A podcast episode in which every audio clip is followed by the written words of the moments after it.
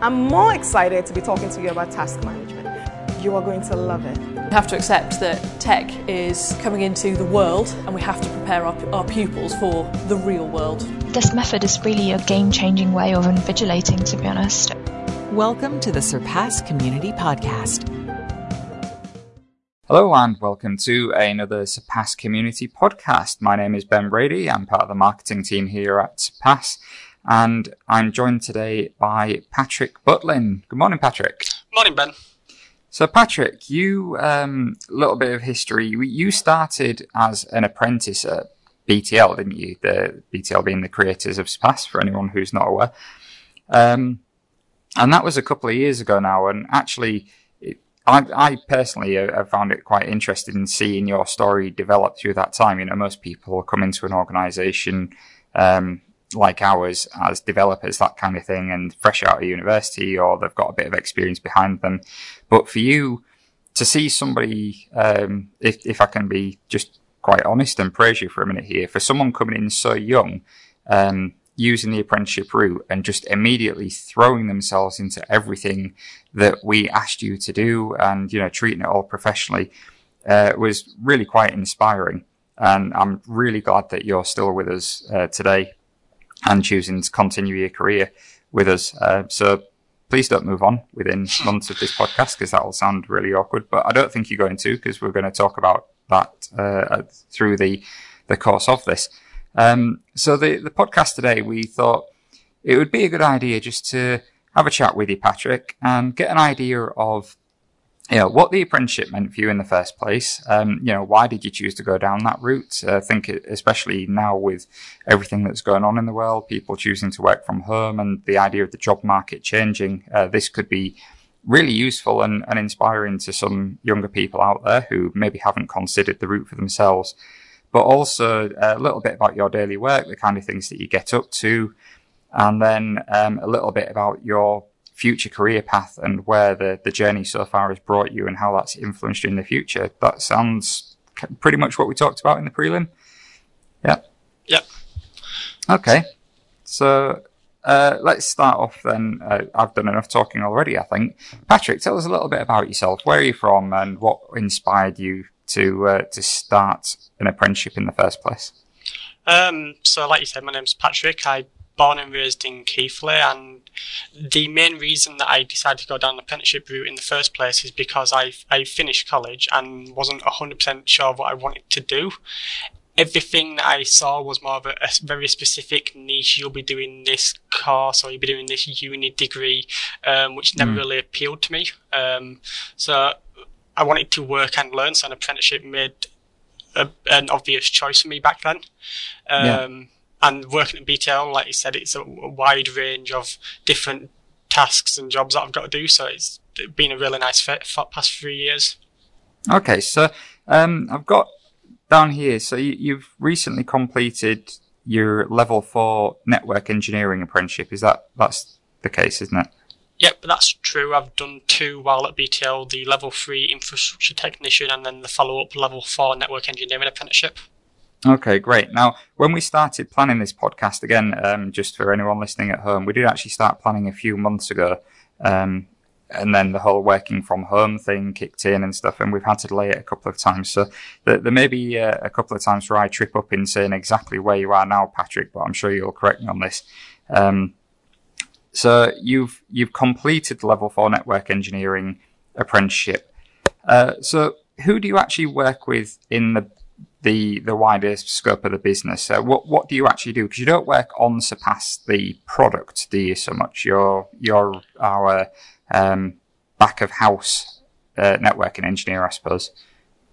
Um, yeah, you're right there. I don't do any support or anything with Surpass. Um, I've touched on it a very brief amount with some very specific um, jobs, but it's not part of my job spec at all. Um, with regards to the business, I basically work across the board with every department or every person at some point, um, from them mm. starting, from fixing an issue for them on their machine, giving them access rights on various different systems, or closing their account down when they unfortunately leave. But there's no like one specific person or one specific department I work with. Yeah, and I suppose the so things don't come up in your job spec necessarily, but you have a lot of skills that come in handy across the business, don't you? So, um, I know from my point of view personally, uh, can say that you've come and helped us out with Surpass conference, for example. Um, and one of the things, like I was saying earlier, I, I've always been impressed with your professional outlook, and that comes across when we've set up the network room. You've gone and you've done your your specific task, as it were. You've set up all the computers ready for demonstrating, but then you've always been there ready to face customers, ready to talk to them about their own IT issues and help us and with anything else that goes on in the conference, the AV setup, for example. Um, what what are the kind of skills do you have that have come in useful, not necessarily related to your apprenticeship? Um, well, it's mainly things that I've learned while being at BTL. So one thing that I've learned while doing one particular job has often come in um, handy while doing something else that's completely unrelated. Mm. So, like working on the internal servers for the, the websites has helped with, like I previously mentioned, a very brief minor issue with um, Surpass, specifically package exams, just helping the service desk with that. Right. Um, okay. I can't really list any like specific skills, just more it's more of things that I've learned while on the job. Um, I could summarize them as like technical skills, but that's a really generic summary. Yeah, no, I think that's fair enough. I mean, that that's a really good example there already. That you know, through your um, experience with websites, I know that sometimes you work together with uh, the designer on our team. Don't you on uh, just the the the public facing website, so to speak. But it's it's quite interesting that that would then come in useful working with the service desk and helping them to investigate different queries. Uh, so, what was it about BTL that that first attracted you to apply for the apprenticeship? with, with us. Was there anything specific in there? Um, it was mainly that it said working with the, the workstations and the servers. I, I like hands-on work. I don't like sitting at a desk just typing into a keyboard all day. Mm. Um, I started like my my love or passion for IT started like upgrading my computer or looking into computer parts and then being like, oh, if I want to do this, I just need to upgrade this. Oh, that means I get to play my computer a bit more, which Yeah. translated to the work at BTL or like why I wanted to work at BTL to begin with. Okay, and just for anyone out there that doesn't really know how apprenticeships work in the UK, then I think I believe you do. It's sort of four days in the office and then a day of learning traditionally, isn't it? Or it, it was It's- when you were an apprentice. Yeah, it's not necessarily a day of learning. It's but it is like categorized as twenty percent has to be off the job, which can be research, assignment work, um, training.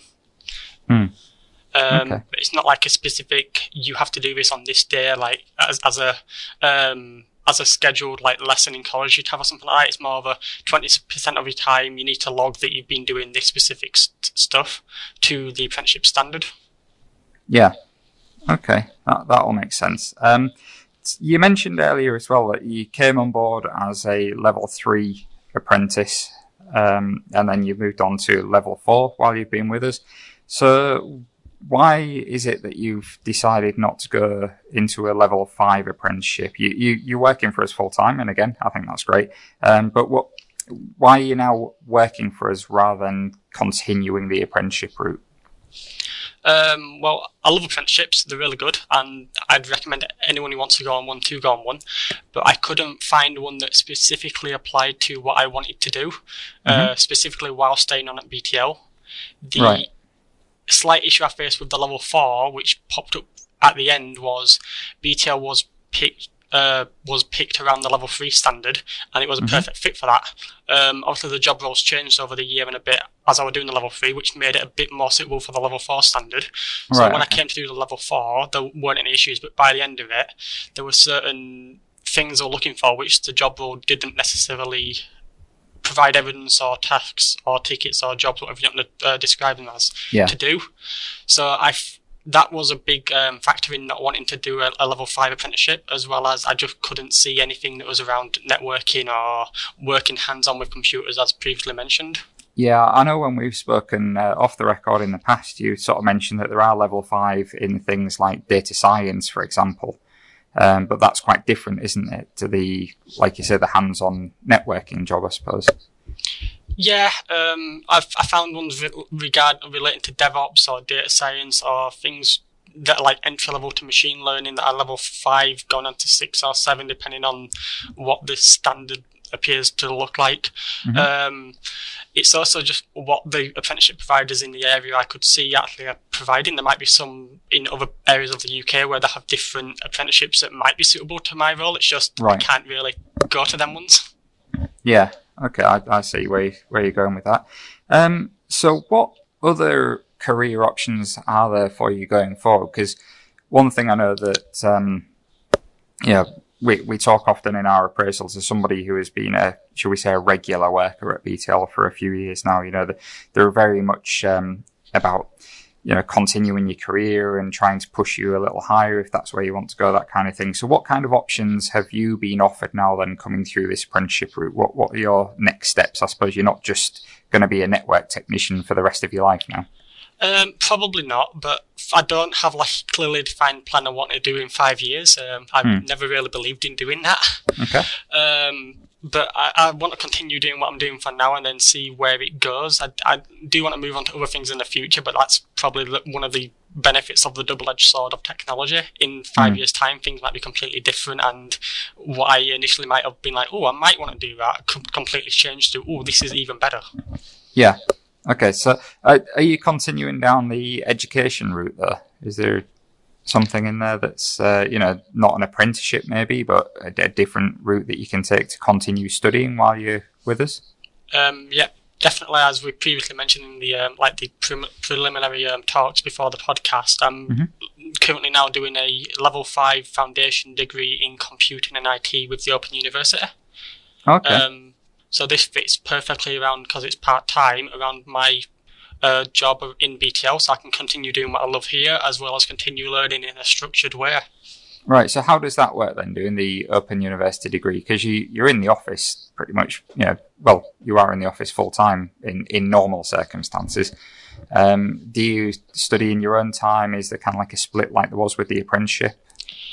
It's a bit of both. So in my own time, I can do studying as and when I have time to do it. Um, but when the workload's uh, you know lower than normal, because the workload was doing the apprenticeship was split between me doing BTL work and me doing apprenticeship stuff. So mm. there isn't much of a change regarding that in n- normal situations, of course. Um, right. So what's probably going to happen with the Open University stuff again in normal situations is in my own time I'm going to do some learning, going to do work towards that, and then when I have time at BTL, I can also do that, and then pause when I need to do something BTL related. Yeah. Right. Okay. Um. So the inevitable question, I suppose, that a lot of people have at the moment, uh, current situation that's happening in the world, COVID nineteen, just in case anyone did need reminding.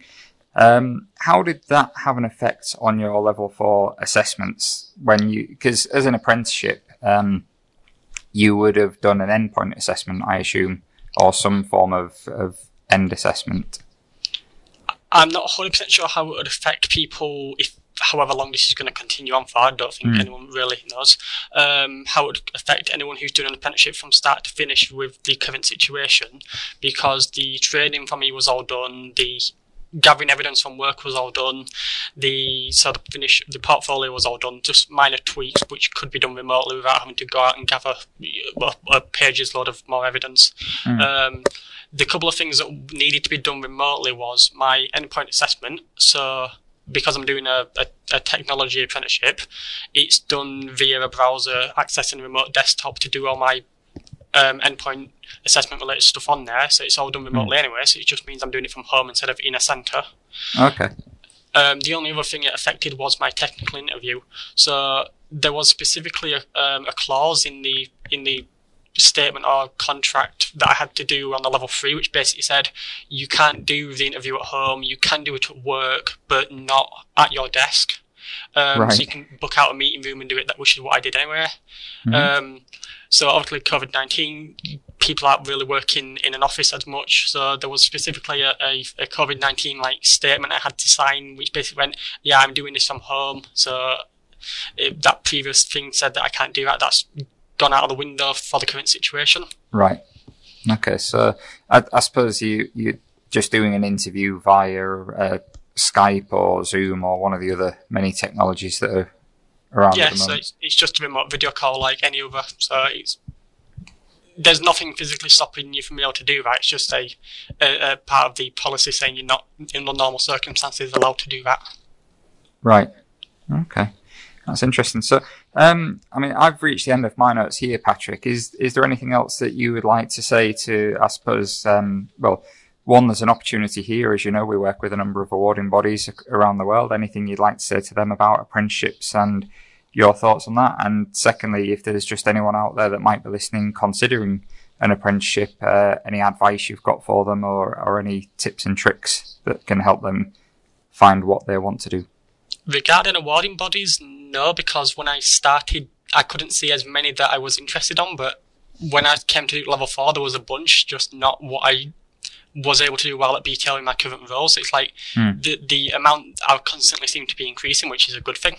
Yeah. Um, they're constantly changing, which, like I said, technology is always changing, so it's good to keep moving with that. Mm. Um, regarding anyone that's wanting to do an apprenticeship, my advice that I've given a couple of friends in the past has been there's a couple of well three factors in my opinion which are mainly going to affect your experience. One, what you actually the standard is. So if the standard is something you're not interested in, you're probably not going to enjoy the apprenticeship, or you're probably going to end up not completing it. Yeah. Um, two, the placement. So mine was obviously BTL. So if the place you're doing your apprenticeship at isn't a good fit in terms of the work you're given or the culture of the place, in regards to both of them, I think mine were really good in BTL. So, Mm. um, and then Good. finally the the apprenticeship provider. So the people that are managing the apprenticeship, where you go for your training, where you go to do your certifications, the centres that you go to, if they're not a good fit, then you're probably going to have a, a bad experience at some point. Um, with regards to that, I think I was really lucky. I think I got a really good one. Good. Well, I'm really glad to hear that. Um, and I think that's a really good point you're raising, actually, that, uh, you know, when you do an interview and, and go for these kind of jobs, it, it's not just a case of the, the organization interviewing you to see if you're suitable. It, it goes both ways, doesn't it? You have to make sure that the organization you're moving into, um, is a good fit for you and somewhere that you want to be a part of a team. That's, uh, yeah, really wise words there, I think, Patrick. So, Great stuff. Right, so that brings us to the end of today's interview. Thank you very much for your time today, Patrick. It's been wonderful having you on the podcast. Um, if you're listening out there, either as a member of the Surpass community or if you're not already a member of the Surpass community, we're always happy to have you. It's just a case of signing up for the mailing list so that you're aware of events and other, um, you know, webinars, things like that that you can be a part of. Feel free to send us your questions. You can send those to marketing at surpass.com and we'll be sure to forward them on to the relevant people. So in this case, Patrick, you'd be happy to answer questions people have about apprenticeships and your Yep. experience. Yep. Great stuff. And uh, if you keep listening to the podcast, we have a series coming up very soon of audio recordings from the Surpass Conference 2020. So we know that a lot of you like to listen to podcasts, it find it a little easier to digest than the webinars, maybe while you're on the move or listening while working in your home offices. So keep an ear out for those and we will speak again soon. Thanks for listening. We hope you enjoyed listening to today's podcast. To keep up to date with the latest information from our Surpass community, visit surpass.com. We'll be back with another podcast soon. Thank you for listening.